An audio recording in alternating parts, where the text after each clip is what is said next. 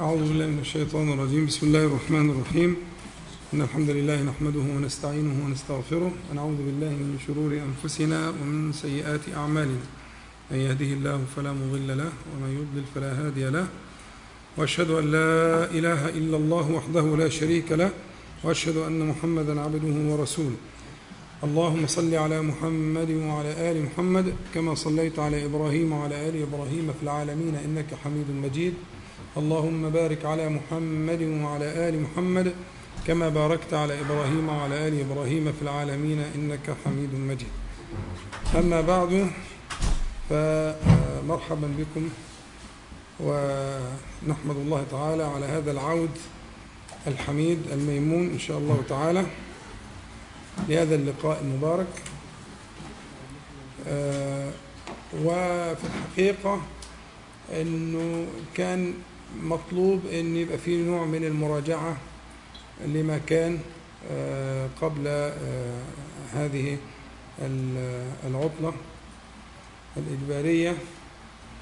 أن نراجع ما كان من من مما اتفق عليه في هذا المرفق التربوي وما كان من المعاني التي فتح الله تعالى بها علينا في هذا اللقاء المبارك. يعني مراجعة كنوع من الإحماء النفسي والعقلي لنسترجع ونستعيد ما كان ثم ننطلق في الجديد إن شاء الله. وسيكون الكلام إن شاء الله أيضا مشتملا على شيء من الجديد. لكن مسألة المراجعة مسألة مهمة لاستحضار ما كان والانطلاق إلى ما يفتح الله تعالى به إن شاء الله تعالى في قابل الزمان. بالنسبة لأصل فكرة اللقاء فكرة اللقاء مبنية على أننا رصدنا فجوة بين المعارف والسلوك. إن المتدينين هذا الخطاب في الأصل موجه لمن له ميل إلى الدين ومحبة إلى الدين. فالمتدينون وجدوا فجوة بين معارفهم وسلوكهم. معارفهم كثيرة جدا. وسلوكهم لا يلحق بهذه المعارف متخلف السلوك متخلف عن المعارف. وبالتالي بحثنا في المسألة في العلاقة بين المعارف والسلوك فوجدنا بينهما فجوة يمكن أن نتجاوز أن نتجاوز هذه الفجوة بمعبر بجسر بجسر نعبر به من المعارف إلى السلوك للتقريب. التطابق شيء يعني عزيز نفيس. أن تتطابق المعارف مع السلوك هذا أمر عزيز نفيس. لا بد من غفلة لا بد من ضعف لا بد من شهوة لا بد من ركون إلى آخره. لكن كان الهدف هو التقريب التقريب بين المعارف والسلوك فنضيق هذه الفجوة شيئا فشيئا. وجدنا أن هذا معتبر ومشار إليه في القرآن الكريم كثيرا. وفي السنة المطهرة وقلنا مثلا إن الله تبارك وتعالى قال إن الذين قالوا ربنا الله ثم استقاموا في موضعين من كتابه وإن ثم هذه أداة من أدوات العطف تفيد التراخي التراخي إما التراخي الرتبي أو الزماني أو المكاني لكن في في هناك شيء بين قالوا ربنا الله وبين الاستقامة. هذا الشيء هو الذي سميناه واصطلحنا عليه في مبادئ اللقاء أنه المجاهدة أن هناك مجاهدات هذه المجاهدات تحتاج إلى محاضن تربوية يؤخذ فيها بيد السالك شيئا فشيئا. وحديث سفيان بن عبد الله الثقفي وكان بعد يعني في أواخر أيام النبي عليه الصلاة والسلام وقال له قل لي في الإسلام حديث في مسلم قل لي في الإسلام شيئا لا أسأل أحدا عنه بعدك. فقال له النبي صلى الله عليه وسلم قل آمنت بالله ثم استقم. مع أن معظم الشرائع كانت موجودة. واستخدم النبي عليه الصلاة والسلام نفس اللفظ ثم استقم فآمنت بالله هذا الجزء المعرفي للبلوغ للاستقامة اللي هو ثم استقم أو اللي هو الجزء السلوكي استقامة السلوك. تأكد عندي بالقرآن والسنة أن هناك معبرا هناك جسرا يعبر به من المعارف للسلوك. هذا الجسر اللي هو عبر عنه بثم في النصوص هو جسر المجاهدات التي تحتاج. وضربت أمثلة كثيرة لو تذكرون ومن أراد أن يراجع الأشياء دي يراجع في التسجيلات موجودة عند الإخوة ترجعوا للتسجيلات. إن إحنا مثلا أنت ممكن تتعلم علم مثلا زي السباحة وتدرسه وتتقنه وتاخذ فيه درجات عليا. لكن إذا ألقينا بك في يم ربما لا تنجو.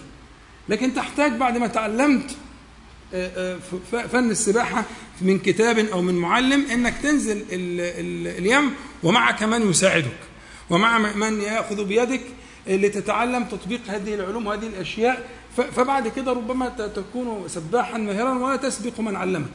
لا بأس. لكن لابد من الانتقال لابد من الانتقال أنا أكرر الكلام لابد في الانتقال من المعارف في السلوك من محاضن تربوية تأخذ بيد السالكين إلى الله تعالى شيئا فشيئا فشيئا فشيئا. لكن هي المعلومة كانت موجودة. كيف أبلغ إلى حقيقتها؟ كيف أبلغ إلى حقيقتها؟ كيف أبلغ حقيقتها؟ أبلغ حقيقتها كما علمت يعني اتفقنا دي كانت مقدمة الإيه؟ هذه الحلقات وهذه الدروس والحمد لله حصل فيها آه، آه، آه، اتفاق على أشياء سلوكية وبدأنا طبعا بالصلاة. لأن هي الصلاة خير موضوع على الإطلاق كما قلنا وترجعوا للتسجيلات إن شاء الله. وبدأنا بمواضع معينة في الصلاة لمعرفة كيف تكون هذه المواضع سبيلا للانتقال من المعرفي للسلوكي وأغلب الأشياء اللي إحنا قلناها ما فيهاش جديد. يعني ما كانش فيه جديد في آه، العلم أو كده إلا القليل على أغلبكم. لكن كان في آه، آه، يعني خطوات على الطريق في هذه المجاهدات لعلنا نبلغ ما نريد في هذا المقام. آه، الليلة إن شاء الله هنختار أشياء محددة. يعني آه، نختار أشياء من تسلم إيديك ربنا يحفظك. نختار أشياء من ال المجاهدات اللي اتكلمنا عنها. وأنا في الحقيقة سأطوف حول معنى مشترك بين أغلب اللي اتكلمنا فيه. يعني أغلب اللي اتكلمنا فيه كنا ندور لما اتكلمنا على بعض الأشياء المتعلقة بالطهارة وما قبل الصلاة والاستعاذة واتكلمنا على دبر الصلاة إلى آخره.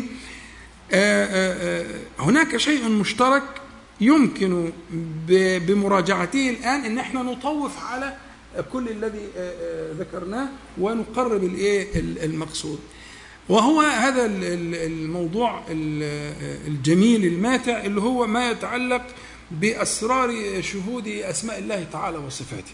فكل ما يكون في هذه العبادات إنما يدور على أسماء الله تعالى وصفاته من أوله إلى آخره. وبالتالي سنراجع معا منازل نختارها من هذه المجاهدات فيما يتعلق بأسماء الله تعالى آه، وصفاته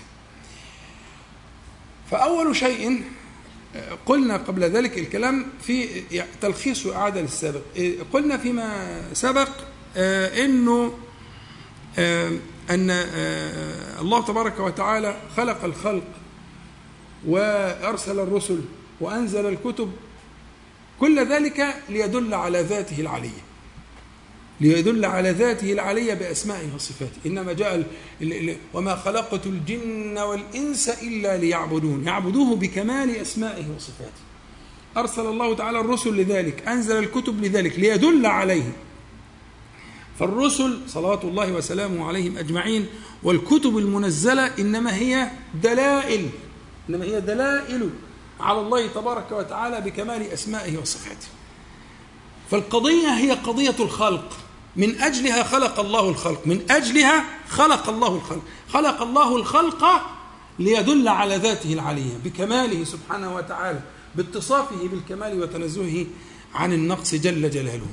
يبقى إذا لما بتبحث في قضية الأسماء والصفات وشهود الأسماء والصفات أنت تبحث في قضية القضايا في قضية القضايا في القضية التي من أجلها كل ما ترى من السماوات والأراضين كل ما ترى من هذا الخلق العجيب.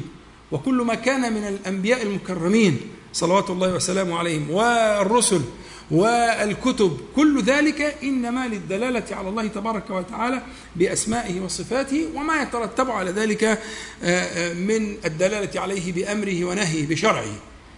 بأمره ألا له الخلق والأمر. فمن كان له الخلق واحدا لا شريك له فله الأمر. الأمر ده الشرع هو ده الشرع.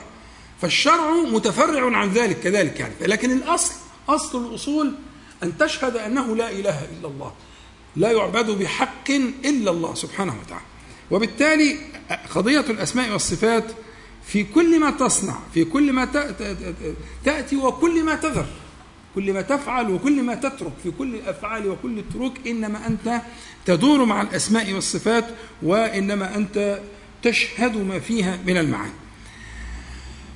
المعنى الثاني الذي ذكرناه في ذلك أنه آه، أنك وجدت أن قضية الأسماء والصفات في أبواب التي تكلمنا عليها في الصلاة آه، هناك مسألة آه، عجيبة تفكرنا فيها ونجمل الكلام الآن اللي هي مسألة التكرار. أنك أنت وجدت في الصلاة آه، بعد الصلاة في انه آه، آه، إنك لن تبلغ ما, ما تريد إلا أن تكرر.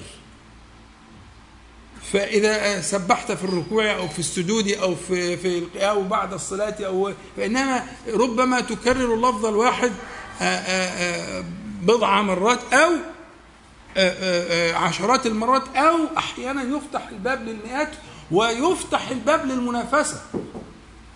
ولا يأتي أحد بمثل ما جاء به إلا رجل قال مثل ما قال أو زاد عليه. ففتح الباب. إذا فقضية التكرار قضية التكرار قضية أصيلة في بلوغ المقصود من شهود الأسماء والصفات.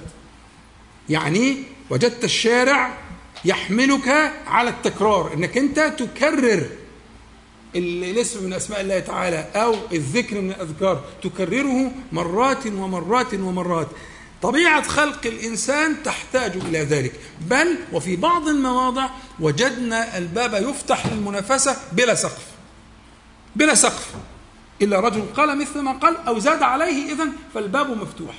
في بعض الأذكار فتحت الأبواب. وبالتالي قضية التكرار والإلحاح قضية التكرار والإلحاح على آه، آه، آه، النفس البشرية بشهود ما في هذه الأسماء والصفات من المعاني قضية أصيلة أشرنا إليه. القضية الثالثة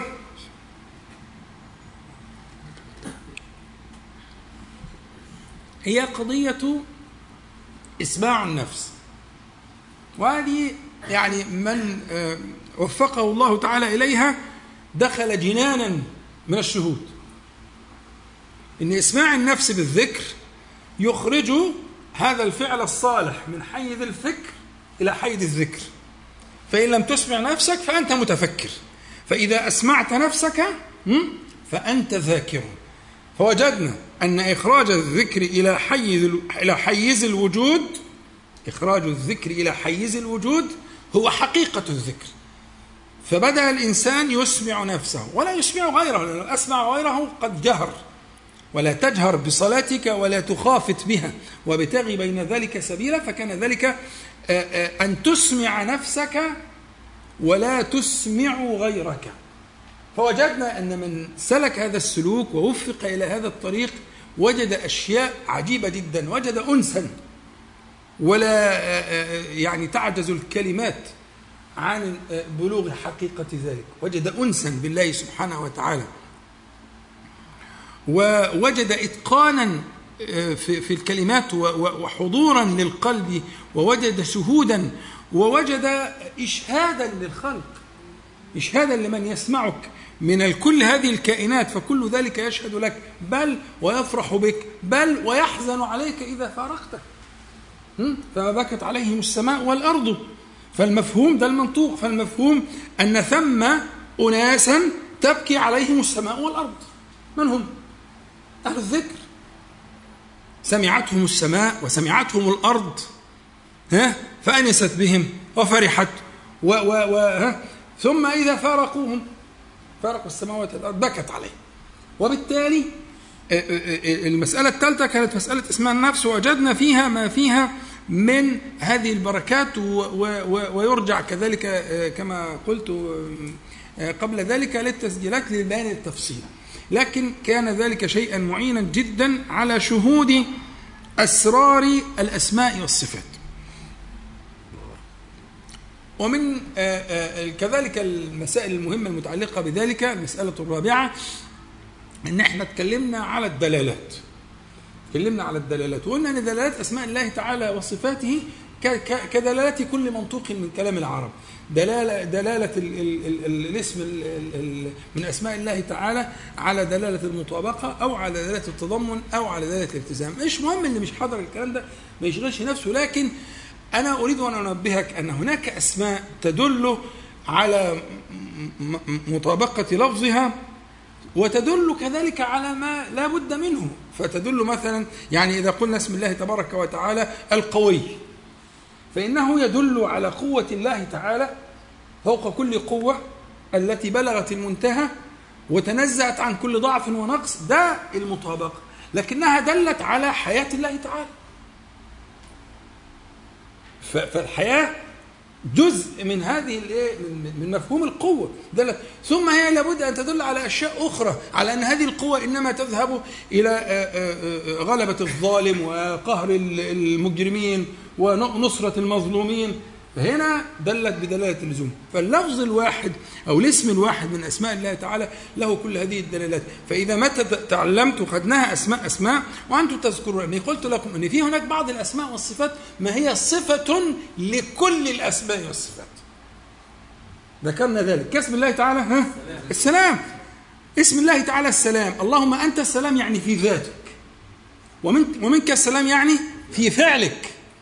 فهي صفة لذات الله تعالى السلام يعني سلمة. سبحانه وتعالى من كل عيب ونقص. ثم منك السلام في فعلك. فما يسلم من سلم إلا بك. لا يسلم من سلم إلا بك. فيش حد هيعدي كده. لن يجاوز أحد مخاوفه إلا بالله. يوم يردك. هذا المعنى يردك. ردا جميلا. منك السلام. منك السلام ولا سلام من غيرك. ما هي منك دي جر المجرور تقدم ليه؟ عشان القصر. يعني وليس من غيرك. ولا يكون أبدا من غيرك. لا سلامة إلا منك. ده معنى الكلام. مفهوم؟ يبقى اذا إحنا قلنا إن في بعض الأسماء زي مثلا يا ذا الجلال والإكرام. ذو الجلال والإكرام. هنا جمعت هذا الاسم ما المكون من لفظين جمع وصف نساء لأن أسماء لأن أسماء الله تعالى وصفاته العلى إما أن تكون من جنس الجلال أو من جنس الإيه؟ الإكرام. وبالتالي فأنت لما ولذلك قال عليه الصلاة والسلام كما قلنا مرارا ألظوا بهذا الجلال والإكرام. ألظوا يعني إيه؟ يعني الزموا وأقيموا عسكروا. هو ده مستقركم ومعتصمكم. ألظوا بهذا الجلال والإكرام. ألظوا بهذا الجلال والإكرام. أقيموا على ذلك.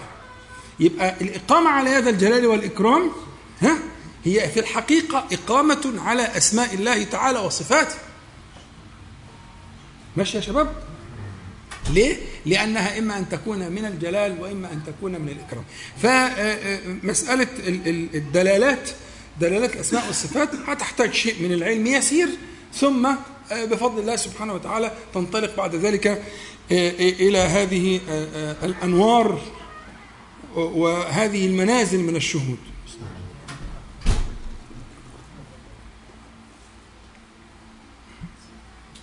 المسألة الخامسة من المسائل التي تكلمنا عليها في هذا المقام هي مسألة أن الإيمان بأسماء الله تعالى وصفاته آه، آه، ينبغي أن يكون بلا كيف أن يكون بلا كيف. وأنتم تعلمتم أنه آه، سميع له سمع بلا كيف بصير له بصر بلا كيف لا تدرك العقول كيفية ذلك لكنها تؤمن به إيمانا يقينا. تعلمنا كده جميل. لكن أنا عايزك تعيشها في الجو بقى اللي إحنا اتكلمنا عليه في هذه المحاضن التربوية وهذه هذه المسالك التربوية. إن قلنا عايزين نطبق نفس القاعدة في أسماء الله تبارك وتعالى وصفاته كلها. في اسمائه تعالى وصفاته كلها. وأنا سأضرب لك اليوم مثلا نعتبره ده أول إضافة بعد الأجازة.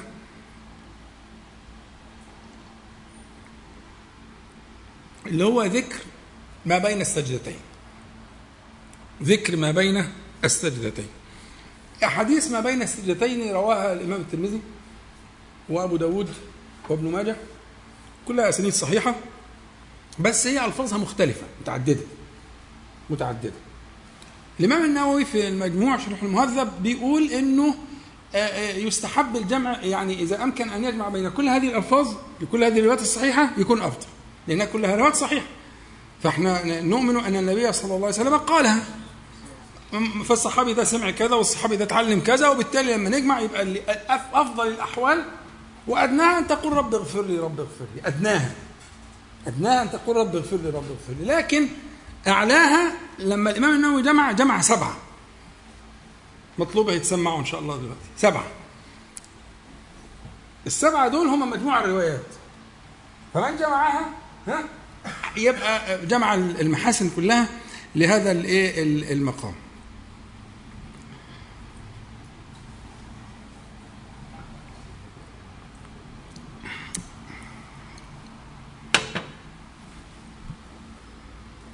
فالسبعة مع اختلاف في الترتيب بين الروايات المختلفة رب اغفر لي وارحمني واهدني واجبرني وارزقني وعافني وارفعني.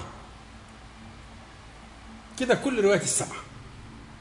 يبقى اللي هيقول كده يبقى جمع بين روايات الترمذي وأبي داود وابن ماجه الصحيحة ويبقى ده اختيار سيدنا الإمام الإيه؟ النووي. اللهم اغفر لي وارحمني واهدني واجبرني وارزقني وعافني وارفعني. مين بيحفظ من مرتين؟ أنا حافظ لا ما هو في مسامحة في الترتيب. في مسامحة في الترتيب. طب السبعة ما تقولها عشان تبقى حفاظها يعني خلاص إضافة واحدة سهلة. طب مرة كمان. عمال أسمع نخلينا من نوتر يعني مرة كمان. اللهم اغفر لي وارحمني واهدني واجبرني وارزقني وعافني وارفعني. وعافني وارفعني. يلا حد يسمعني ابدأ نبدأ بمحمد اتفضل.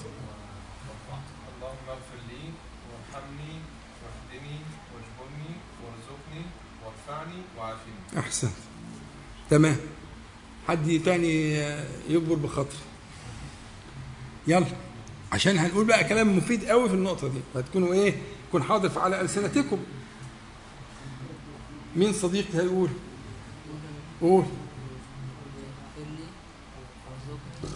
اغفر لي وارحمني.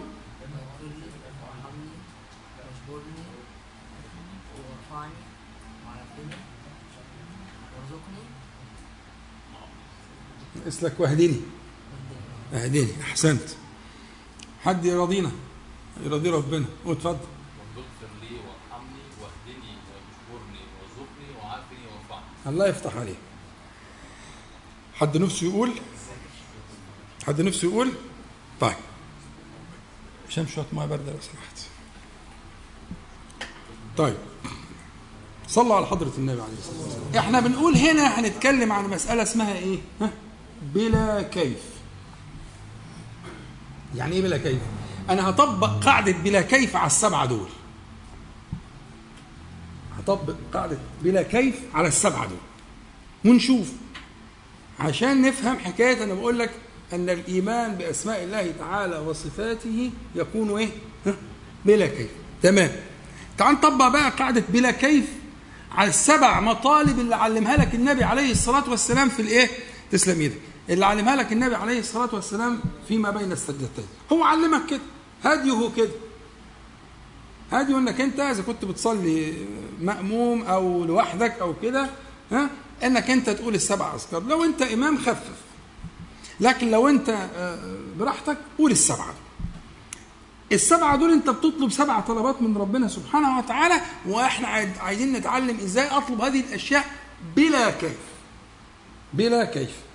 معايا يا شباب؟ طيب. بداية. أنت لما تقول اللهم يعني بتقول إيه؟ الميم دي عوض عن يا النداء صح؟ تقول يا الله. أنت اخترت اسم الجلالة علشان إيه؟ تنادي به ربك سبحانه وتعالى. فأنت استفتحت الكلام بإيه؟ باسم الجلالة. في فرق بين إنك تقول اللهم وإنك تقول ربي؟ ولا ما فيش فرق؟ بداية يعني.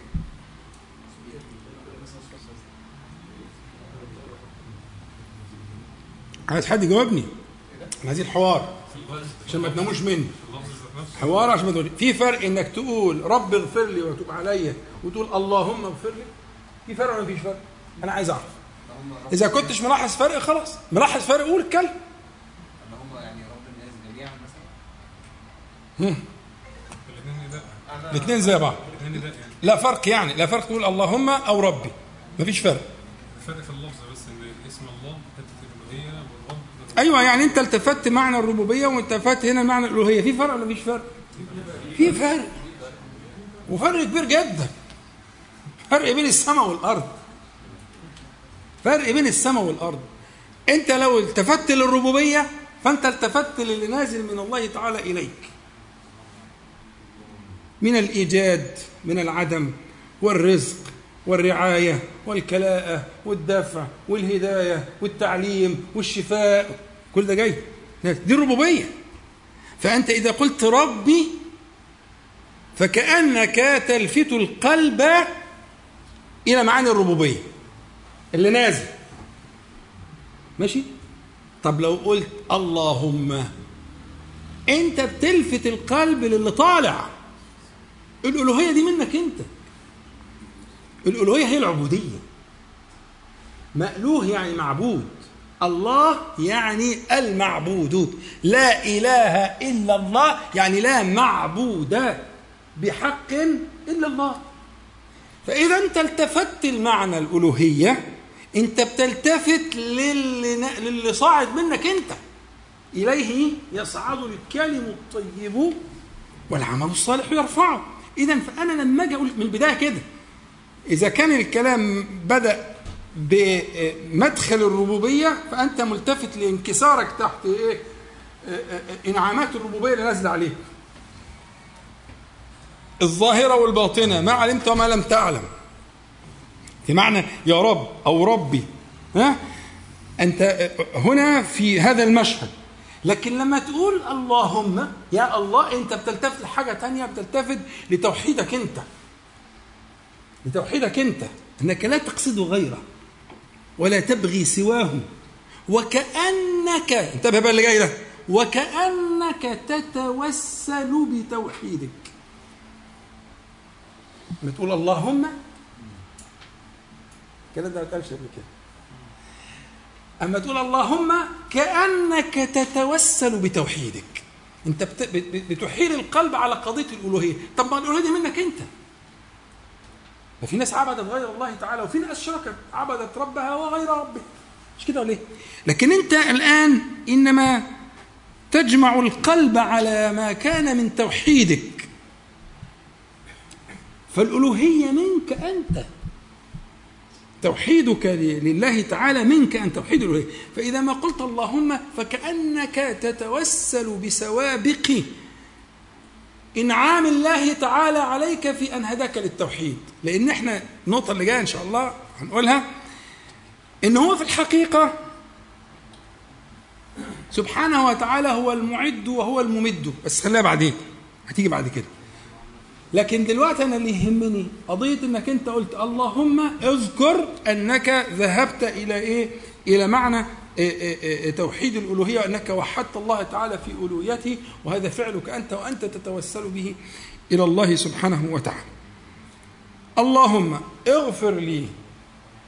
أول حاجة المغفرة ودي كررناها كتير وترجعوا للتسجيلات فيها شرحناها بتوسع إن المغفرة مشتملة على ثلاث أشياء.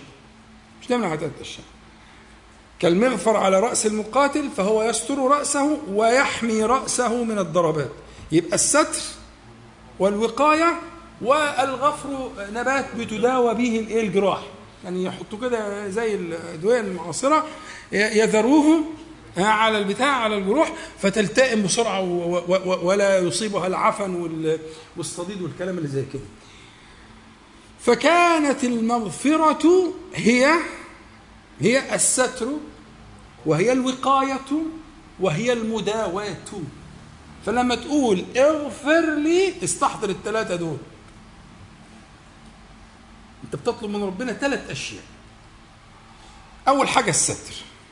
وهو حيي ستير. سبحانه وتعالى. يحب الستر. سبحانه وتعالى. فأنت تطلب له منه ما يحبه. يبقى تطلب الستر. وتطلب الوقاية. ولا يقيك مثله. سبحانه وتعالى. من شر ما تخاف من شر ذنوبك. ما هي المشكلة في الذنوب الذنوب اللي هي من الذنب من الدين اللي هي توابعها.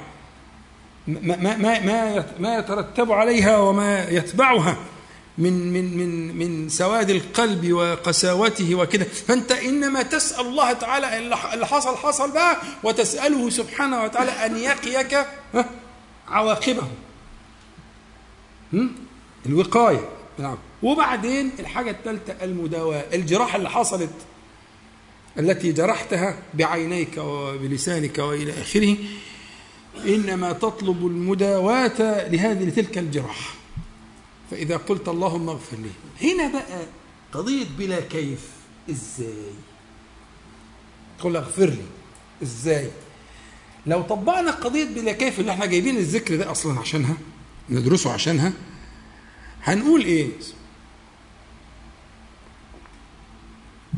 هنقول إنه قد قد تكون المغفرة هذه المغفرة آه، بأن يصيبك شيء مثلا. فيكفر الله تعالى به مما كان من السيئات. والحديث الصحيح ما أصاب المؤمن من نصب ولا وصب ولا كذا حتى الشوكة يشاكها. إلا كانت إيه؟ كفارة. فإذا قد يكون قد تكون المغفرة بما لا يحيط به عقلك. إنما أنت تسأله سبحانه وتعالى أن يغفر. والمغفرة أعلى من التكفير فهي مشتملة على التكفير لأن فيها جزء. لأن التكفير تغطيه بس. ربنا اغفر لنا ذنوبنا وكفر عنا سيئاتنا. فالسيئات كانت عايزة تكفير لكن الذنوب احتاجت مغفرة. فهي فال- فالمغفرة اشتملت على معنى الايه؟ التكفير. مظبوط؟ اشتملت على معنى التكفير. ولذلك قلنا أول معنى في المغفرة هو الايه؟ الساتر هو ده التكفير. فإذا ربما يكون مرادك هذا بما لا تعقل. ولا يحيط به عقلك. أنت سألته أن يكفر وأن يغفر وأن يطهر. مش كده؟ وأحاديث الحمى كثيرة جدا أنها تترك المؤمن ولا شيء عليه. كمثل الشجر وكان اخر آخر الحديث العظيمه اللي أنتم عارفينها كلها. فالمعنى مداره على إيه؟ أنت لما بتقول له اغفر لربك سبحانه وتعالى أنت تفوضه. كيف يغفر؟ ربنا سبحانه وتعالى هو أعلم. هو اعلم كيف يغفر. وبالتالي أنت إنما آه، آه، سألته أن يغفر بلا كيف. طيب اللهم اغفر لي وارحمني. شيء آه، آه، يكون فيه من ال- ال- ال- ال- ال- البلال والرزق وال- والسعة وإلى آخره. لكن ربما ربما تشتمل الرحمة على مؤلم؟ ربما تشتمل الرحمة على مؤمن على مؤ- مؤلم. فمثلا تجد ال- الأب تجد الأب آه، الرحيم آه، يضرب ولده أحيانا وإنما يصنع ذلك رحمة به.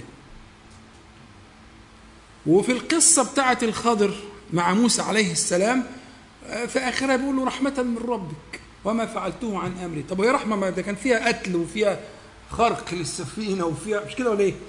ها؟ اشتملت على مؤلم ولا لم تشتمل؟ اشتملت على مؤلم ولكن سماها آه، آه، آه، صاحب العلم اللدني من الله تعالى الذي علمه الله تعالى هذا العلم سماه رحمة من ربك فاشتملت الرحمة على شيء مؤلم واخد بالك فأنت تقول اللهم اغفر لي وارحمني ربما كانت الرحمة تشتمل على ما يؤلمك فأنت إنما فوضت ربك سبحانه وتعالى فيما يعلم جل جلاله ما يصلحك فيكون منه ها فيكون منه ربما ما يؤلمك ويكون من رحمته بك بناء على إيه؟ على طلبك طلبك بلا كيف طلبك بالتفويض فوضت لله تبارك وتعالى يغفر كيف يشاء ويرحم كيف يشاء. طيب. اللهم اغفر لي وارحمني. وبعدين؟ واجبرني واهدني. خليهم اتنينات كده عشان إيه نحفظهم. واجبرني واهدني. اجبرني دي جاية منين؟ زي جبر الكسر كده. مش كده؟ الكسر كان في زمان الجراح العظام كان اسمه مجبراتي.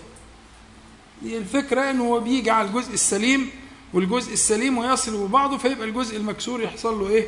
التئام ويدي فرصة للالتئام. هذا الالتئام بيتم به جبر الكسور. جبر الكسور.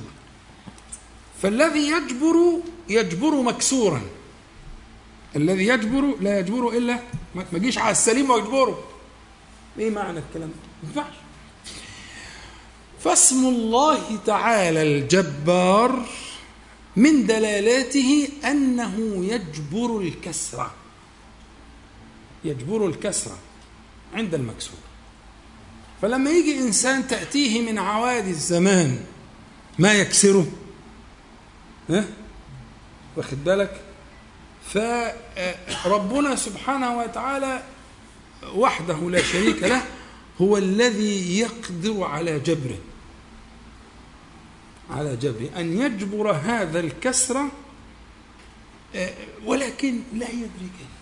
إنما في الحقيقة أن يكون السؤال مع تفويض الكيف لله تبارك وتعالى واجبرني.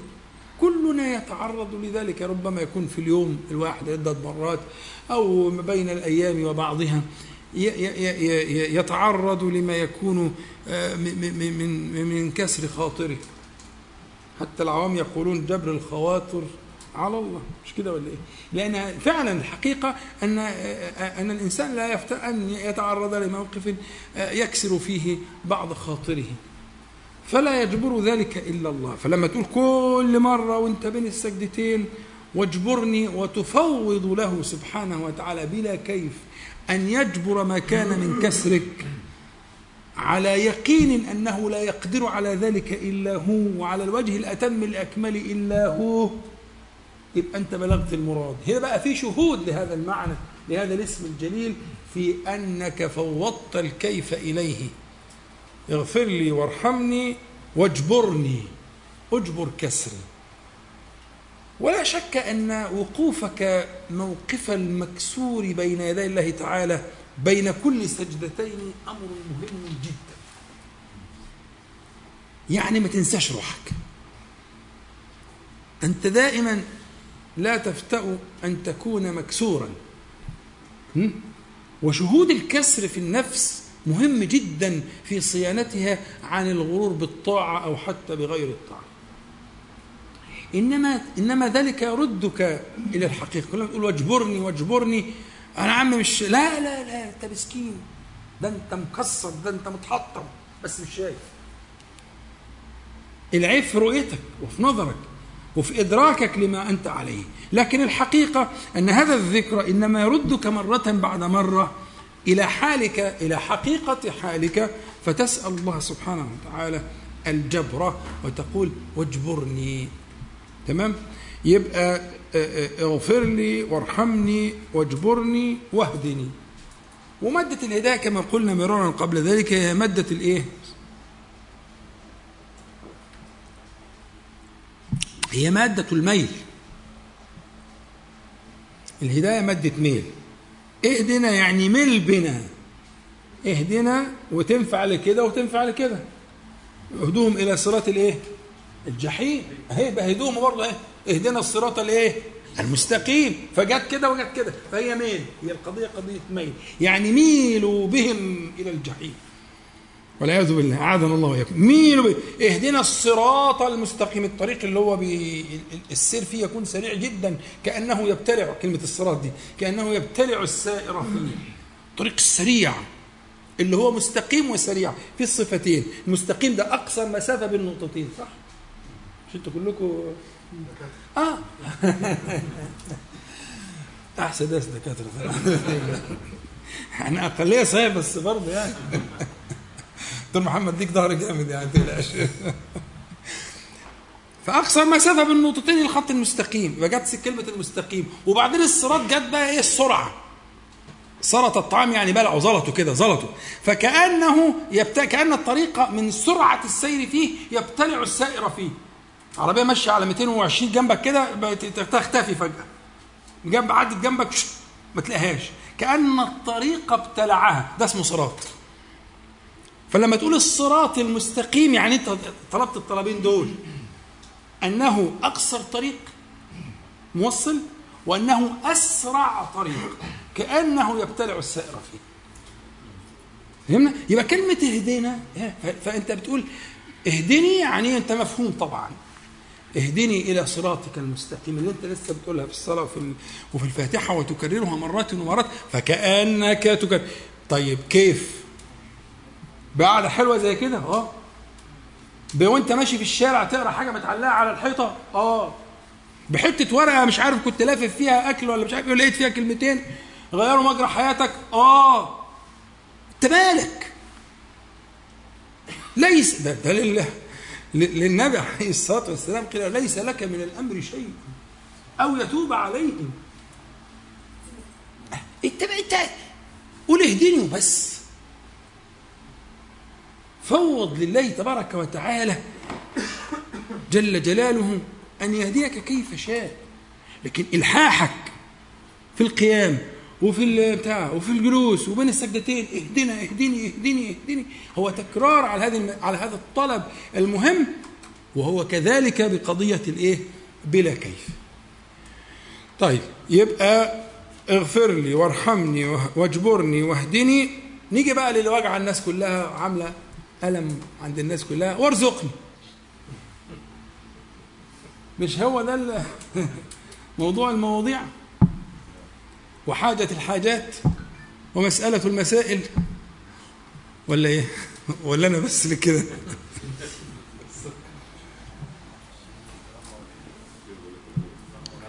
طبق بقى عليها القاعدة هتلاقيها بقت في تمهيد جميل للي اتقال ده كله. وأنت مطمئن وعلى يقين أنه يستجيب إليك. ها؟ بس بلا كيف. هو أنت لازم تقول ارزقني بالطريق الفلاني من السكة الفلانية من بتاع ليه؟ فين فين مقام العبودية هنا؟ أنت تطلب من ربك سبحانه وتعالى من إلهك جل جلاله من معبودك تبارك وتعالى وأنت آية الجهل والعجز مش كده؟ أنت تعلم ذلك من نفسك أنك آية الجهل والعجز. فيا أيها الجاهل العاجز تختار على الحليم العليم القدير. ده؟ فإنه امتثال لهذه القاعدة. إذا ما قلت له ارزقني يبقى بلا كيف. وتطمئن ومش كده بس وتعلم أن ما سيجيبك به هو أصلح شيء لك. فربما لو زاد عن ذلك أضر بك وأنت لا تدري. فإنما فوضت له ما يصلحك من ذلك فإنها بلغة يتبلغ بها ده هي محطة أتوبيس إحنا قاعدين مستنيين الدور على مين؟ مسألة مش ما تستاهلش إنك أنت تديها أكتر من حجمها.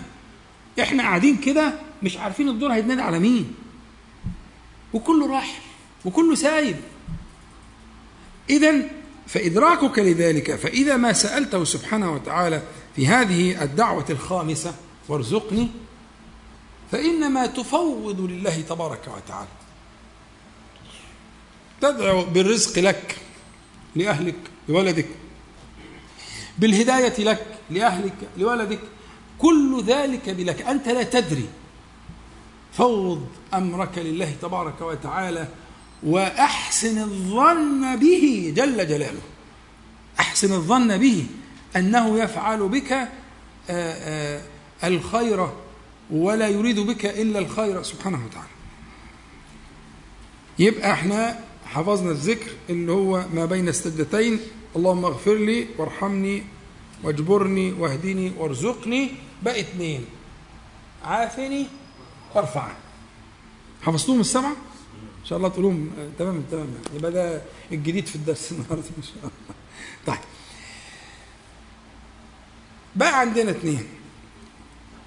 عافني والعافية ما فيش بعدها طلب. ما فيش بعدها طلب. والدليل على كده إن أم المؤمنين عائشة لما سألت النبي صلى الله عليه وسلم إذا هي وافقت ليلة القدر ماذا تقول؟ ما قال لهاش مثلا خمس ست أدعية أو دعاء طويل. فيه من جوامع الكلم وفيه مش عارف إيه وكده. وخلي بالك السائل مين؟ أحب الناس إليه. صلى الله عليه وسلم. حطك حط كل واحد في مكانه. عمرو بن العاص لما رجع من ذات السلاسل كان مبسوط قوي. كان لسه يعني أسلم ما بقالوش كام شهر. وكان في الجيش في أبو بكر وعمر. وحكاية جامدة قوي. وعمل اللي ما حدش عمله. ورجع بنصر مؤزر فبيقول للنبي عليه الصلاة والسلام من أحب الناس إليك؟ قال عائشة. فتقول كده؟ طبعا دي كانت صدمة ل- لعمرو. لأن عمرو قال الحديث في البخاري. قال له إيه؟ قال له من الرجال. من الرجال يعني. من الرجال. هو طبعا متوقع عشان له إنه من الرجال. طبعا عشان الناس اللي بت إيه بتكره تقول اسم مراته مثلا قصاد الناس والكلام الحاجات اللي هي اللي مش عارف جابوها منين الحقيقة مش عارف دي جت منين. ممكن تكون ثقافات أو بيئات أو كده. لكن النبي عليه الصلاة والسلام قيل له من أحب الناس إليك؟ قال عائشة. الحكومة؟ كويس والله إنك كده تعرف حد يقول كده. أنا مع حقيقة حظي كان قليل ما قابلتش الناس اللي عندها الشجاعة دي يعني. لكن سيدنا النبي عليه الصلاة والسلام ما قالش أهلي مثلا زوجي. حتى ما قالش آه، بكونيا ما هي كنيتها أم عبد الله رضي الله عنها. ما قالش أم عبد الله. ها؟ ما قالش كده. قال عائشة. بس دي حاجة على الهامش كده يعني. تمام؟ ف آه، آه، لما سأله أحب الناس إليه لا طبعا قال له من قال أبوها. كمان يعني فاتقفلت فما سألش بعد كده عشان إيه؟ لقى إن السكة اتقفلت. لأن ده بقية الحديث يعني قال من الرجال قال قال أبوها لكن لما سأله أحب الناس إليه صلى الله عليه وسلم ها؟ قال لها إيه؟ اللهم إنك عفو تحب العفو فاعف عنه. فمادة العفو والعافية؟ لا, لا, لا, يعني لا يدانيها مطلب. ف أن تسأل الله تبارك وتعالى العافية أن يعافيك في الدنيا وأن يعافيك في الآخرة أن يعافيك في بدنك في في في ولدك في مالك في علمك في في كل ما يكون من من من أشكال العافية والمعافاة في الدنيا والآخرة. يبقى هنا نستحضر المعنى الذي ندور معه اللي هو معنى الإيه؟ معنى بلا كيف فأنت تطلب العافية بلا كيف. تطلب العافية بلا كيف. آخر حاجة اللي هو قوله صلى الله عليه وسلم وارفعني. وارفعني. طبعا هذا اللفظ لازم يحمل على ما يليق به وإلا تبقى مصيبة. ليه؟ لأن الرفعة هنا مش مقصود بها العلو في الدنيا. طب الدليل على كده إيه؟ يا مصطفى. آه آخر سورة القصص الله يفتح عليك. آخر سورة القصص. تلك الدار الآخرة نجعلها للذين لا يريدون علوا في الأرض ولا فساد والعاقبة للمتقين. بس خلي بالك ممكن يعلو ولا يريد علوا. مش كده ولا إيه؟ يعليه الله تعالى. لكن هو لم يرد علوا. النهي هنا عن إيه؟ عن الذي يريد علوا، لكن إحنا وجدنا النووي رضي الله عنه أعلاه الله تعالى الشافعي رضي الله عنه أعلاه الله تعالى ورفع من قدر عبد القادر الجيلاني رضي الله عنه رفعه الله تعالى. إحنا بنتكلم على ناس رفعهم الله تعالى وأعلى ذكرهم إلى يوم القيامة. ما فيش بعد كده رفعة. لكن هو ما أراد ما التفت إلى معنى العلو في الأرض لا يريد ذلك. ولذلك الآية دقيقة ككل القرآن ككل حروف القرآن. نجعلها لله لم هنا ملك نملكها. تلك الدار الأخيرة ملك للذين نجعلها للذين. ها؟ لا يريدون علوا نفي الإرادة.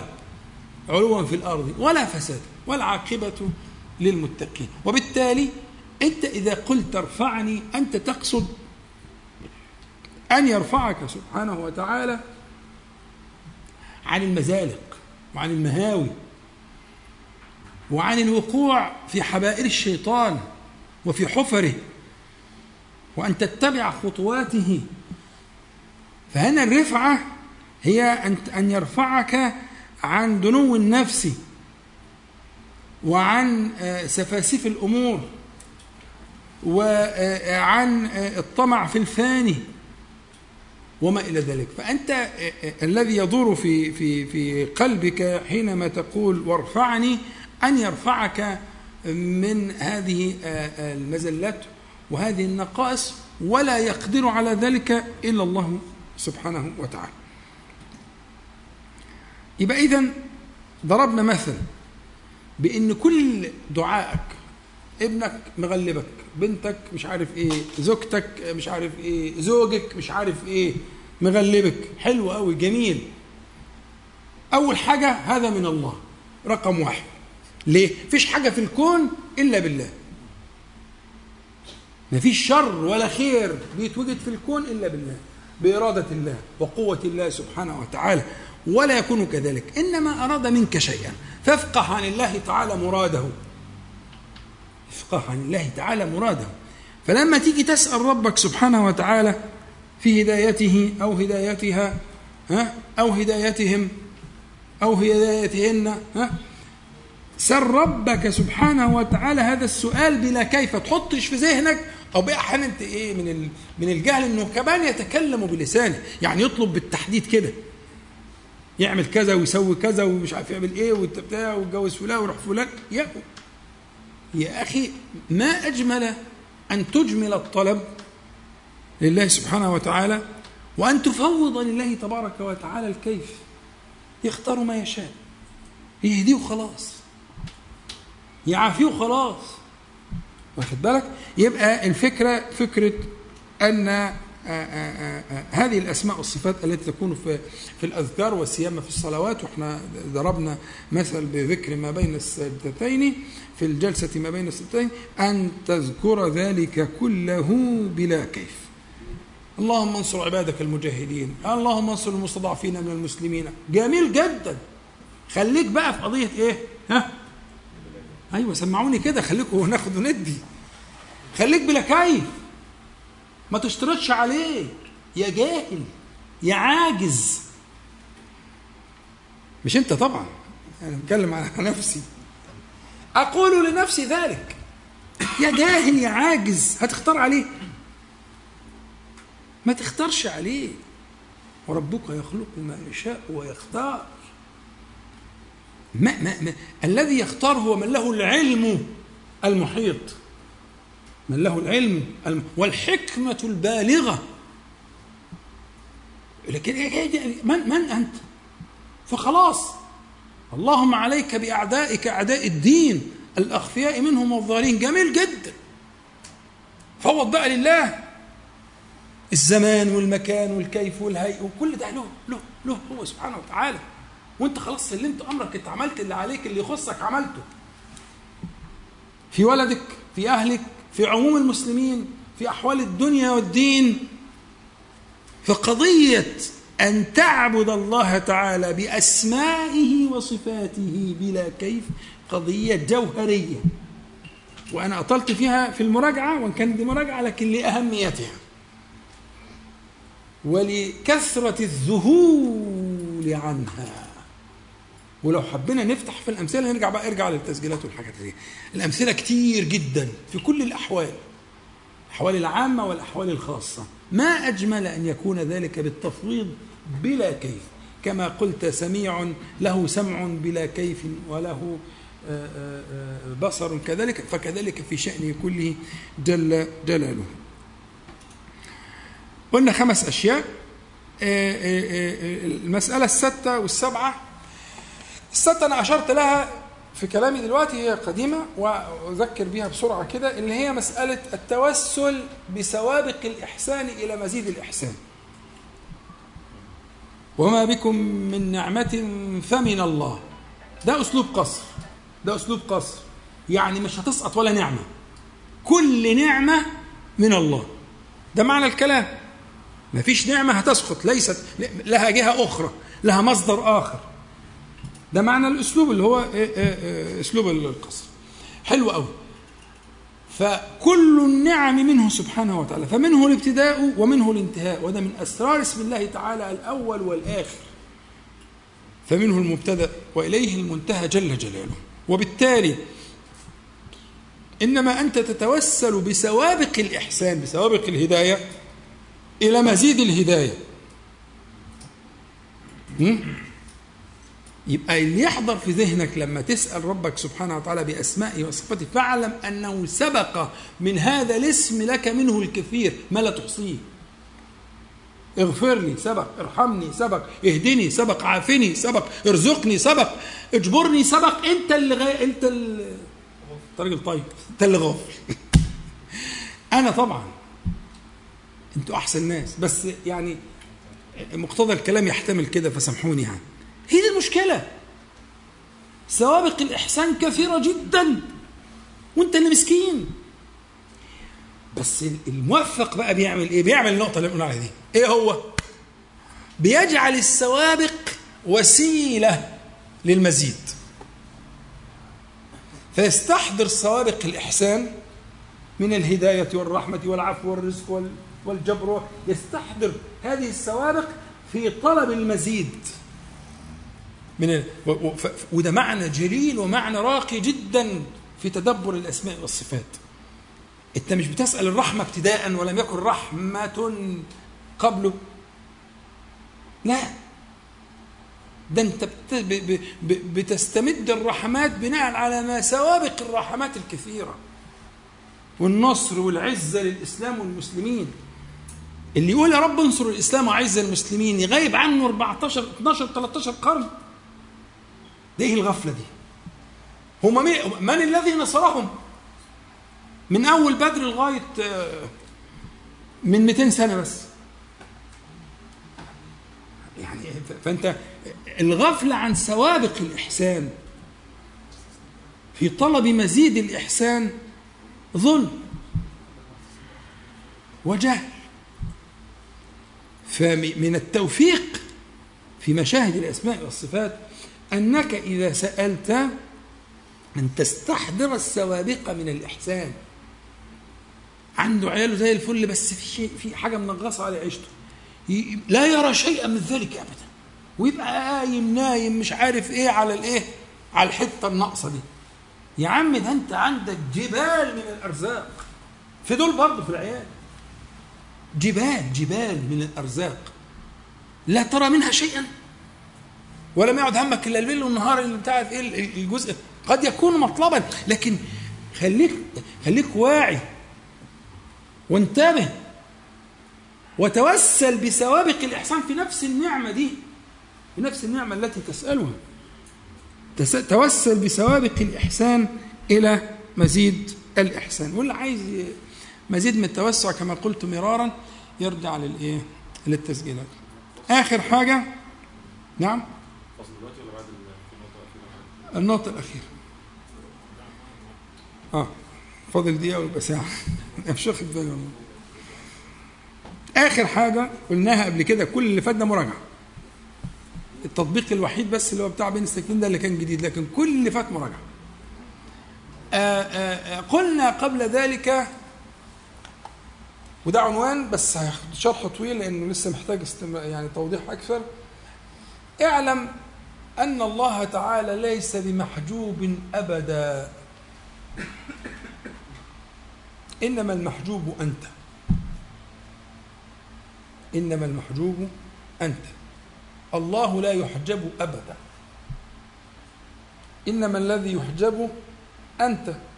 والعبارة الجميلة اللي بنقولها في التسجيلات اللي أنتم استمعتوا ليها إننا إن ما بيننا وبين الله تعالى ليست مسافات تقطع. ولكن ما بيننا وبين الله تعالى هي حجب ترفع. وحينئذ كأنك تراه المشكلة إن في حجب بتحجبنا عن الله تعالى. إحنا اللي محجوبين يعني الحجب محطوطة قصادنا عينينا إحنا قصاد بصيرتنا إحنا. الله تعالى لا يحجب. لا يحجب. لا في كونه ولا في قرآنه. الله لا يحجب. آيات الله تعالى بينات ظاهرات كأنها الشمس أو هي أوضح من الشمس. الذي يحجب هو أنت هو أنا. والذي يحجبه حجب ستر. إما أن تكون من حجب الشهوات أو أن تكون من حجب الشبهات ولا تزال تجاهد في رفع حجب الشهوات وفي رفع حجب الشبهات. ترفع حجب الشهوات بماذا؟ بالمجاهدة. وترفع حجب الشبهات بماذا؟ بالعلم.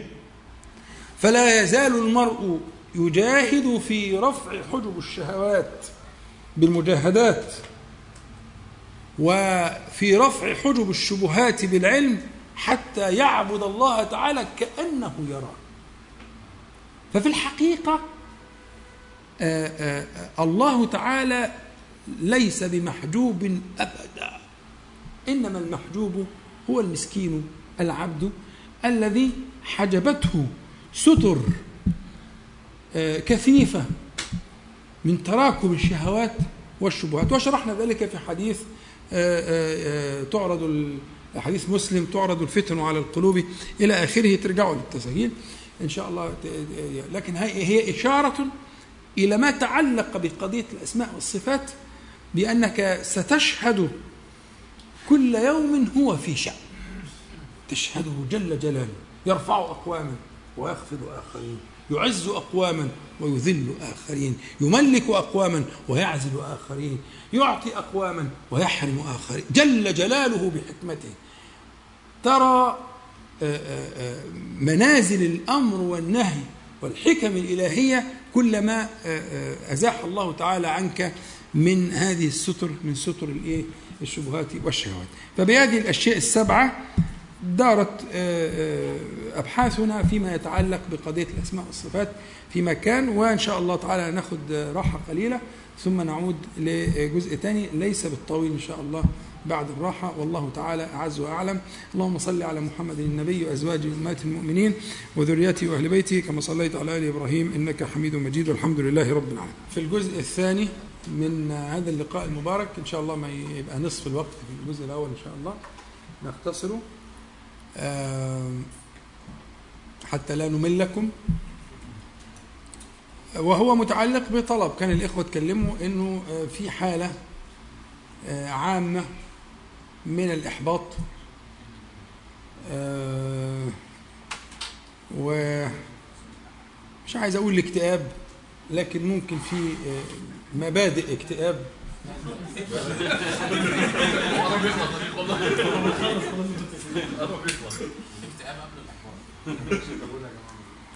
لا لا. لا لا لا.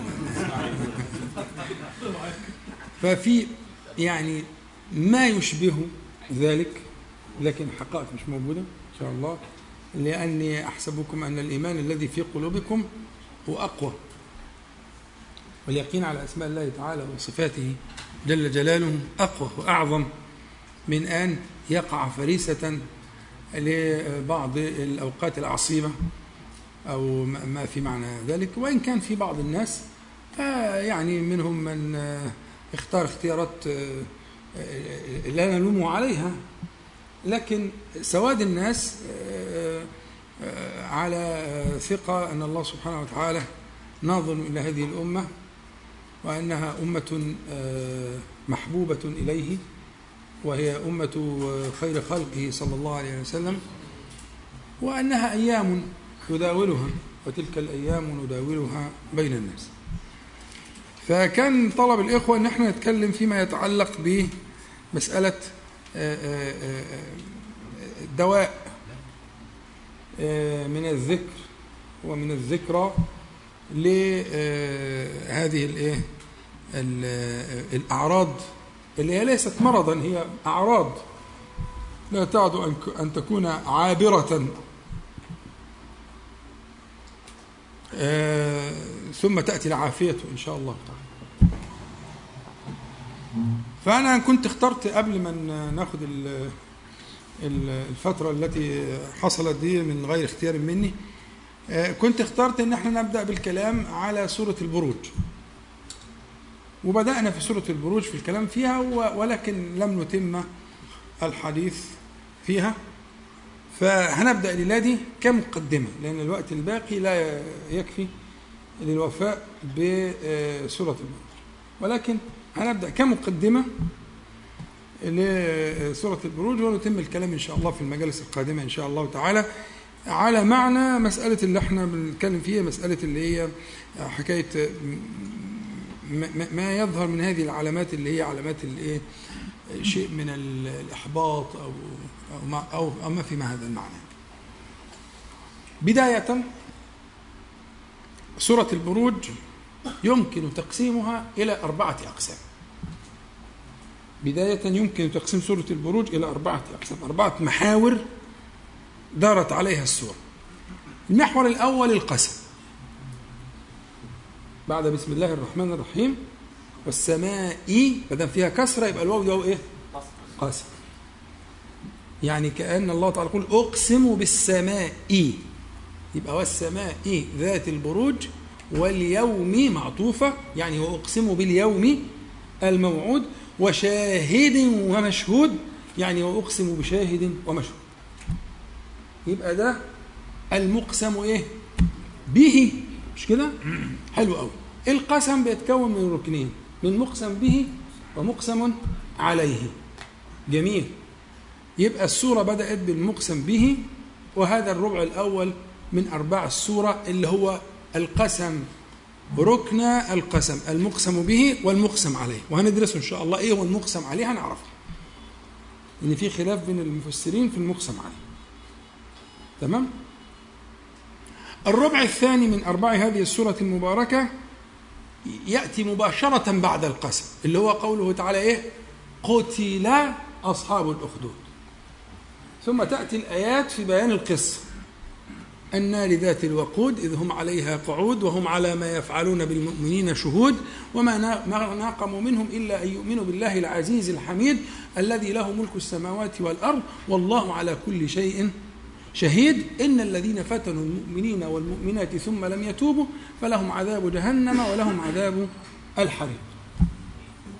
ده نقدر نعتبره المحور الثاني من محاور الإيه؟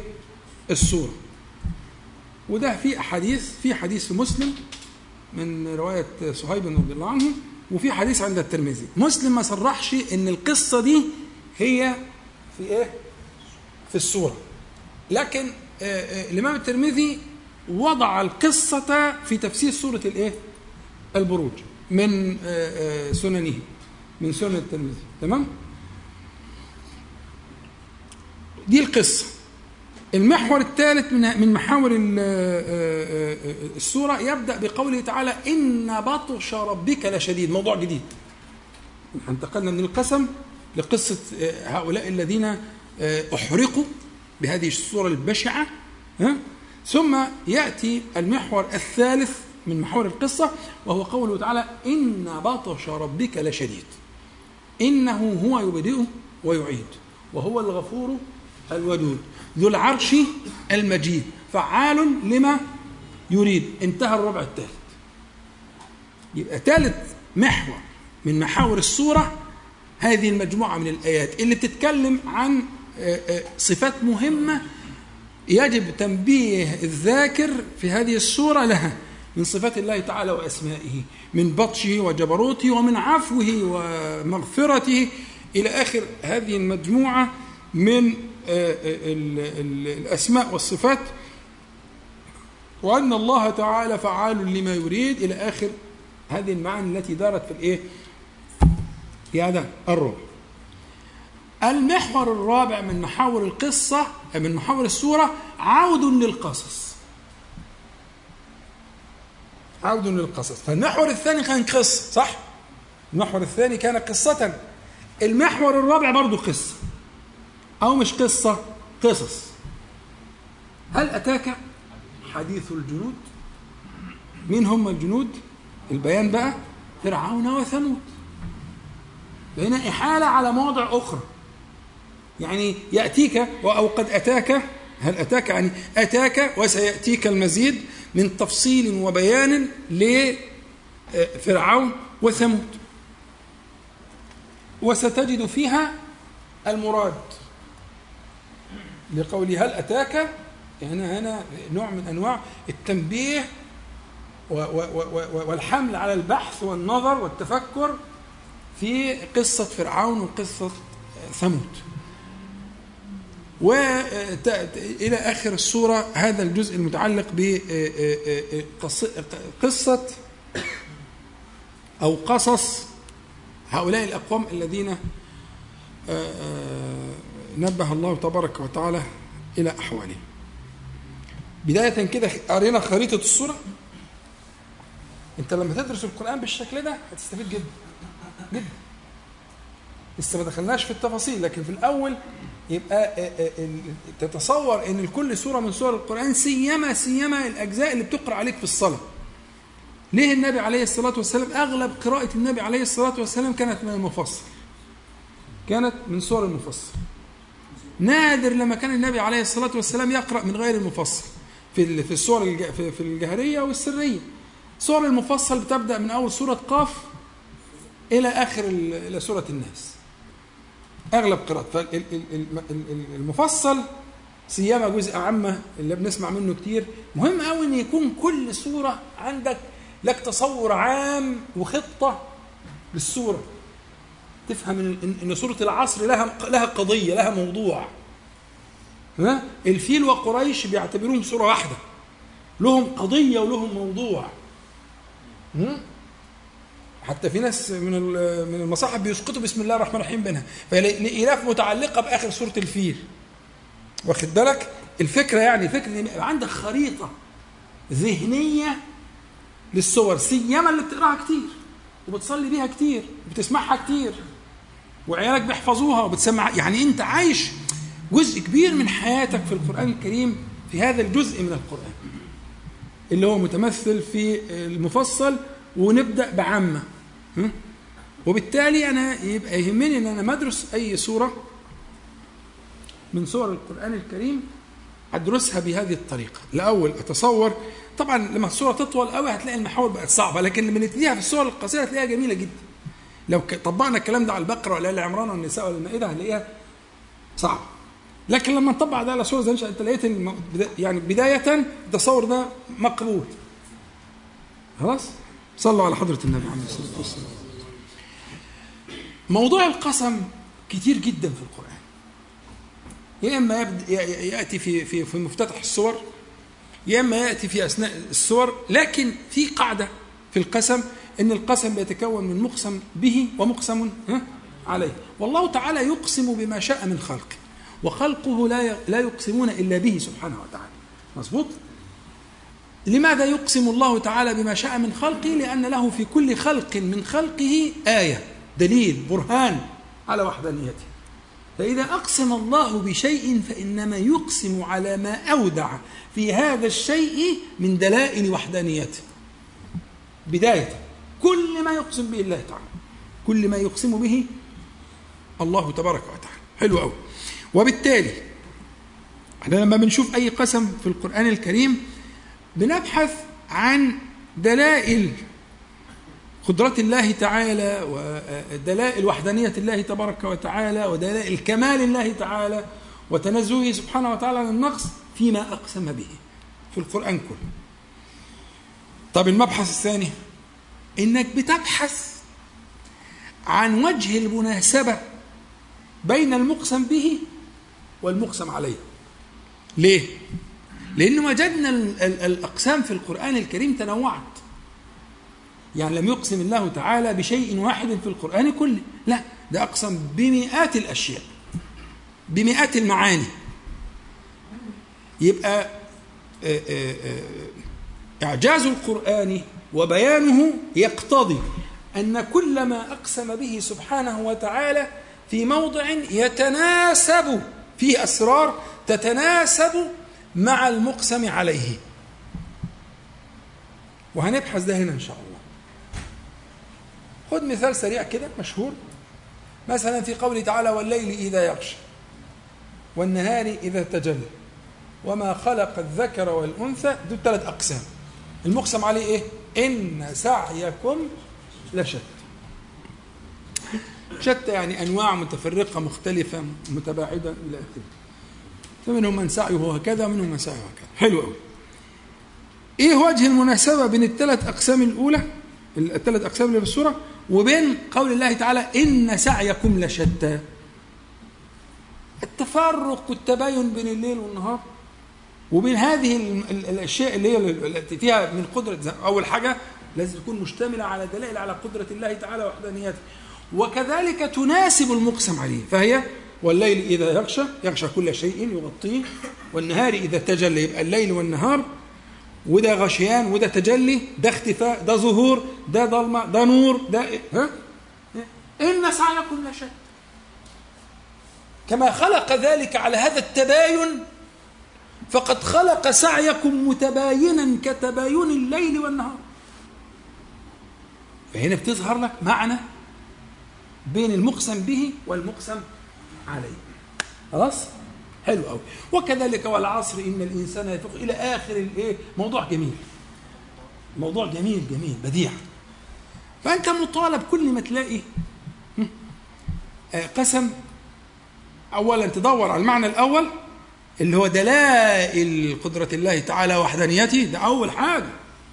إنه لا يقسم إلا بما يدل عليه. ولا ما؟ مش معنى. إنما يقسم بما بما يدل عليه. تمام؟ ثم تبحث عن وجه المناسبة بين ها؟ المقسم به والمقسم عليه. صلوا على حضرة النبي عليه الصلاة والسلام. والسماء ذات البروج. سماء بصفة معينة. هنشرحها إن شاء الله. خلي بالك من الوقت. واليوم الموعود وشاهد ومشهود. ناخدهم الثلاثة إيه هي البروج؟ البروج جمع برج. والبرج أصلا بيكون يقصد به القصر المنيف العالي الفخم المرتفع الذي لا يصل إليه عامة الناس. يقول لك في برج عال هؤلاء يعيشون في برج عال في برج يعني في قصور عالية لا لا علاقة لهم بما يعاني الناس ولا اخره فكلمة برج قد تعني ما يسكنه الناس من القصور العالية البعيدة المنازل البعيدة. تمام؟ والبرج ها؟ آه، آه، يراد به ما يكون على أسوار المدن وأسوار القصور للمراقبة وللحراسة وللإيه؟ و- و- و- ولهذه المعاني. ماشي الكلام؟ يبقى البرج ده أصلا ده معناه في اللغة. معناه في اللغة دلالته هذه الأشياء. فالبروج هنا هي منازل عالية. ده معناها كده. في اللغة معناها كده. والسماء ذات يعني صاحبة. ذات هنا بمعنى صاحبة. التي فيها يعني السماء التي فيها. البروج. البروج يعني المنازل العالية التي تشبه هذه المنازل وهذه القصور العالية. منازل إيه؟ منازل الشمس. منازل الشمس. إحنا عندنا الشمس آه، تدور على على سنتها السنة الشمسية على منازل. ثابتة لا تتغير؟ ولذلك فلا أقسم برب المشارق والمغارب. هم مشارق ومغارب جمع يعني؟ وبعدين رب المشرقين ورب المغربين. هم اثنين ولا كتار أكتر؟ ولا متعددين؟ ولا المشرق والمغرب هم واحد؟ يبقى واحد ولا اثنين ولا أكتر؟ هم كده وكده وكده. إزاي سهله جدا ان شاء الله. إذا قلت المشارق والمغارب فأنت تعني اللي إحنا فيه ده اللي هي البروج المنازل. الشمس على مدار السنة لا تشرق ولا تغرب من نقطة واحدة. أنت لو عملت خط كده على الأفق أو حتى عندك شباك هتلاقي الشمس أحيانا بتخش في الصيف بشكل معين وتخش في الش- في الشتاء بشكل مختلف. قد تبلغ مكانا في الحجرة وقد لا تبلغه في في الم- في الموسم الآخر.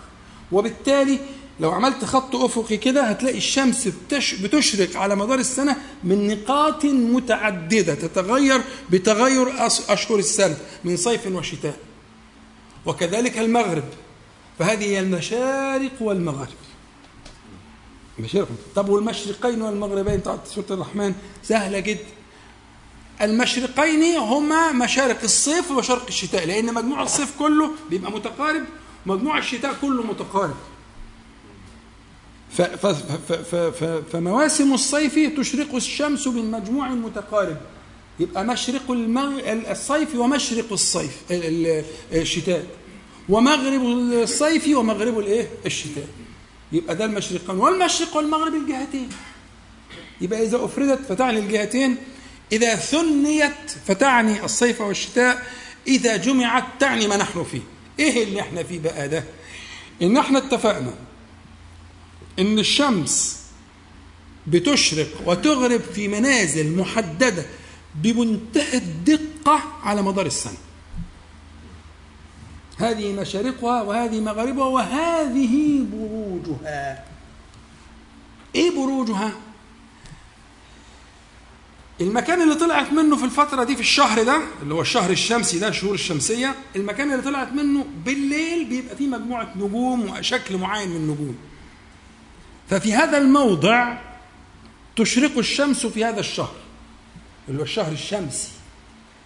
حتى إن هم وجدوا قعدوا كده ناموا على ظهرهم ويبصوا للسماء ودي حاجة جميلة جدا إحنا محرومين منها طبعا عشان آه، آه، المدنية.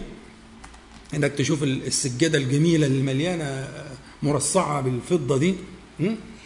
فهم بقى يشوفوا إيه؟ لو إن الموضع ده مجموعة النجوم عاملة شكل معين فسموه مثلا إيه؟ الجدي. شبه الجدي. والمجموعة الثانية في الشهر الثاني شبه الثور. والثالث الجوزاء والرابع العقرب. ومن, ومن هنا سموا هذه المنازل بأسماء تلك النجوم التي تظهر في مطلع الشمس في هذا الشهر. دي اسمها إيه؟ البروج. ها؟ أيوه. ما هو لازم نبقى عارفين الجهل وحش فهذه من دلائل قدرة الله تعالى. الشمس عمرها. من يوم أن خلق الله تعالى السماوات والأرض إلى أن يرث الأرض ومن عليها لم تتخلف عن موضعها بمنتهى الدقة في كل يوم من أيام السنة. ولا حتى بواحد على مش عارف كام من المايكرون بتاع مش عارف إلى آخره? والعلوم الحديثة أثبتت كده. أنها في النهاية يضبط عليها كل شيء. فذلك من دلائل قدرة الله تعالى. من يستطيع ذلك إلا الله جل جلاله؟ يبقى هنا مسألة القدرة واضحة واضحة وضوح الشمس. اللي هي مسألة إيه؟ مسألة أن طلوع الشمس آه، ومنازل الشمس ثابتة لا تتغير على مدار الدهر مهما تغير الناس. فيقول هذا خلق الله. فأروني ماذا خلق الذين من دونه هو ده الكلام. يبقى دي أول مرحلة. مرحلة دلائل دلائل القدرة. دلائل القدرة اللي هي آه، جعلت ذلك آه، مما يقسم عليه. تمام؟ حلو كده؟ أما بقى مسألة إن يسموها آه، بالبتاع والحمل ويقول لك حظك اليوم والكلام ده ده كفر. هذا كفر. فالنجوم والكواكب والشموس إنما تكون في علم التسيير.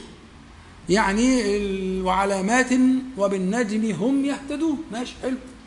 الاتجاهات الأصلية والبتاع ودلائل قدرة الله تعالى وعظمته. حلو قوي إنما كلها تأثير في فعل الناس. فعندنا علمين متعلقين بالنجوم والكواكب والشموس. علم اسمه علم التسيير وده علم حلال وزي الفل ولازم المسلمين يكونوا فيه درجة أولى؟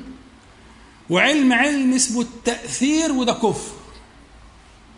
إن هذه المنازل تؤثر في الأقدار وفي الأفعال ومش عارف إيه وتيجي الشياطين تغري الناس وتضحك عليهم ومن أتى عرافا أو كهانا إلى آخره. يبقى مسألة علم النجوم أن يكون على قاعدة التسيير اللي هي معرفة الاتجاهات ودلائل والفلك والأحكام دي هذا أمر من العلوم الكفائية التي ينبغي أن يعتني بها المسلمون. أما علم التأثير اللي هو بيطلع في الجرايد والكلام ده هذا كفر. من صدقه فقد وقع في الحبائل. بس ما نقولش عليه كافر خلي بالك أنا بستخدم كلمة إيه؟ كفر. ما بستخدمش كلمة إيه؟ كافر. لأني أفرق بين الفعل والفعل. فقد يفعل الكفر من ليس بكافر. وده كتير. مش كده ولا إيه؟ سباب المسلم فسوق وقتاله. يعني قد يفعل الكفر من ليس بكافر كفر ال- ال- الأصغر أو حتى الكفر الأكبر من هو جاهل أو من لا يعلم إلى آخره فنفرق بين الفعل والفعل الفعل دي قضية قضائية شخصية آه، تقام فيها الحجة وإلى آخره دي مالناش دعوة بيها مش, مش قضية. لكن الفعل ده فعل كفري؟ تمام؟ تمام. يبقى إحنا اتكلمنا عن الايه؟ والسماء ذات يعني صاحبة البروج يعني المنازل الثابتة التي لا تتغير بالليل والنهار دلا من دلائل قدرتي. كذا خلقت الكون. لا يتخلف عن موعده أبدا. والسماء ذات البروج المنازل. وال وال والقدرة ال ال ال ال ال الباهرة المبهرة. قدرة الله تبارك وتعالى. طيب 25 دقيقة. ما اللي باقي مش هيكفي. طيب هنسحب خمس دقائق زيادة بس عشان إن شاء الله نلتزم بتوجيهات ال- الباشمهندس إن شاء الله. ال ال ال والسماء ذات البروج واليوم الموعود. هنا اليوم بالألف واللام المعطوف بالقسم ده معروف. إيه اليوم الموعود؟ آيوه. يوم يقوم الناس لرب العالمين. اليوم اللي سينادى فيه لا ظلم اليوم. لأن القصة اللي جاية فيها أبشع صور الظلم. فكان القسم ابتداء فيه تنبيه اولا على القدرة. لأن ما لا يقبل هذا الكلام إلا ممن يقدر. القدرة التامة. والذي أنزل الس- ال- ال- ال- السماء وال- والنجوم والشموس منازلها في السماء. فالذي له هذه القدرة يقسم بيوم. يوم موعود وعده ووعده لا يخلف. والسماء ذات البروج واليوم بالألف واللام ما احتاجش وصف ولا حاجة لأنه مفهوم. عند السامع أنه يوم موعود واليوم الموعود. ثم جاء بشيء يكون في هذا اليوم. من مقصود الإيه؟ التنبيه عليه وهو قوله تعالى وشاهد ومشهود. على خلاف بين المفسرين في معنى الشاهد والمشهود لكنه فيما يناسب هذا اليوم الموعود سيكون إيه؟ سيكون شهود يشهدون على ما شهدوا على مشهود. يعني العملية مش سايبة. الدنيا دي لها نهاية. وهناك يوم فيه حساب وفيه شاهد وفيه مشهود. فالتنبيه على كده من بداية السوره تنبيه أن ما كل ما سيقع في هذه الحياة الدنيا وكل ما سيتلى عليك في هذه السوره المباركة إنما هو على قاعدة أن هذه الدنيا لها نهاية وأن النهاية ستكون في يوم سيكون فيه الحال كما علمت في غير هذا الموضع وسيكون فيه الشاهد والمشهود. فوجه المناسبة بدأ يظهر شيئا فشيئا. بدأ يظهر شيئا فشيئا وجه المناسبة. إن إحنا جاي لنا قصة فيها من المظالم ما, ما, تشيب له الولدان. فبدأت الصورة بقسم يمهد لنفوس السامعين أن ما ستسمعه إنما هو بقدر رب سيجعل يوما فيه شاهدا وفيه مشهود. وبالتالي ربما تكون من كرامة الشهود ومن كرامة الشهداء والمادة هي مادة واحدة مادة الشهود والشهادة والشهيد والشاهد هي مادة واحدة. فكل هؤلاء إنما يجعلهم الله تبارك وتعالى لهم من الكرامة ما يقسم بهم. أقسم بهم. لكرامتهم. يعني إنما هو ابتداء بتطيب الخواطر. إيش تكون الدنيا؟ حزين على إيه؟ خايف على إيه؟ على ما تبكي. إن الله تعالى يقسم بشاهد ومشهود. في يوم معلوم في يوم مشهود يوم لا ريب فيه يوم ينادى فيه لا ظلم اليوم. بما يفهم أنه كان ثم ظلم بحكمته سيكون في الدنيا من المظالم. الآن لا ظلم. وتقام الموازين تقام موازين العدل في هذا اليوم ويؤتى بالشاهد والمشهود. وده يقرب إليك معنى قول الله تعالى وإذا الموءودة سئلت بأي ذنب قتلت. لما تفكر كده يعني في هنا في محكمة في قضاء في سائل وفي مسؤول وفي سؤال وفي موضوع. وبعدين هو في الحقيقة هي التي تسأل هي تسأل بأي ذنب قتلت ده هو وإذا الموءودة المفروض المتوقع وإذا الوائد يسأل مش كده ولا إيه؟ ولا الموءودة اللي تسأل؟ كيف تسأل؟ لكن هنا هذا المقام اللي هو مقام جلال العدل والميزان جلال العدل والميزان ها إنما كمثل قوله تعالى أأنت قلت للناس اتخذوني وأمي إلهين من دون الله؟ قال سبحانك. يعني السؤال ده ما يتوجهلوش هو. مش كده ولا إيه؟ إن كنت قلته فقد علمت. يعني أنت تسألني وتعلم أني لم أقل. فدي بيسموها قاعدة في في في في, في البلاغه اللي اسمها إياك أعني واسمعي يا جارة. إذا أردت أن توبخ امرا فوجه الكلام لغيره. توجه الكلام لغيره. ها؟ فإن ذلك يكون أصعب وأقسى على نفسه. فإذا سئلت الموءوده بأي ذنب قتلت والمراد وائدها وهو مترقب فإنما ذلك يقع منه موقعة. الشاهد في الكلام إنك أنا عايزك تستحضر الميزان والعدل والجزاء والشهادة والشهيد والشهود. كل ذلك مقدمات للمقسم عليه. كل ذلك مقدمات للمقسم عليه. إنما كانت هذه المقدمات بهذا القسم إعداد للمقسم عليه. عدينا الوقت. مش كده؟ نقول المقسم عليه ولا المرة الجاية؟ نعم.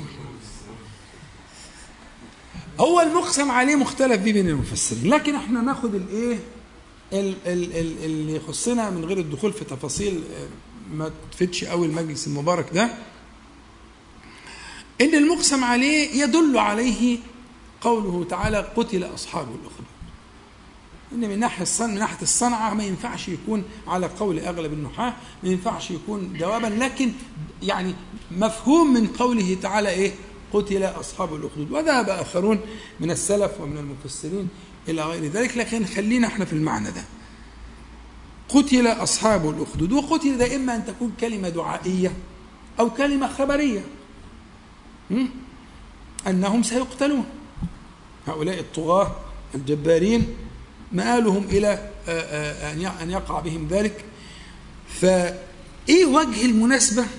أظن وجه المناسبة ابتدى يقرب بقى بين المفهوم من معنى قوله تعالى قتل أصحاب الأخدود والمفهوم من الأقسام الثلاثة المتقدمة من من الآيات الباهرة والقدرة العظيمة ومن يوم آه، موعود ووعد الله لا يخلف.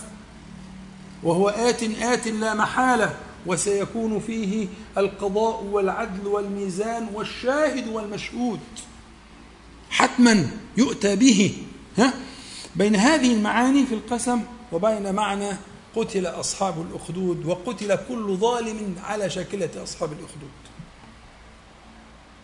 لعله قد بان قد بان وجه المناسبة بين المقسم به والمقسم عليه وهو فيه تطيب لخواطر من يبتلى آه، مثل هؤلاء أو نحو من هؤلاء أو على طريقة هؤلاء. إنه ابتداء بالسورة تمهيد لما سيأتي من الفظاعة ومن الأهوال التي سيتعرض لها فريق من آه، من أهل الإيمان لإيمانهم. لا لشيء آه، إلا لأنهم آمنوا بالله العزيز الحميد.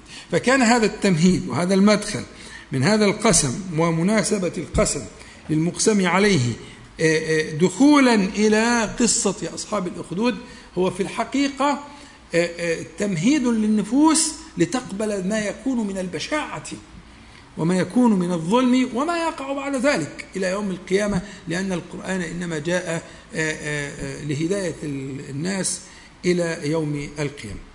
ثم يعني ننتقل إلى المحور الثاني من محاور السورة وهو من أول قوله تعالى قتل أصحاب الأخدود النار ذات الوقود يعني بداية؟ القصة نجعلها إن شاء الله تعالى للقراءة آه، القادمة والمجلس القادم نسأل الله العلي القدير أن ينفعنا جميعا بما قلنا ما سمعنا وأن يجعله حجة لنا لا علينا رب العالمين وأن يعيذنا وإياكم وسائر أخواننا من المسلمين والمسلمات من شرور أنفسنا ومن سيئات أعمالنا ومن فتنة القول والعمل. اللهم صل على محمد النبي وأزواجه أمهات المؤمنين وذريته وأهل بيته كما صليت على آل إبراهيم إنك حميد مجيد. والحمد لله رب العالمين. وجزاكم الله خيرا.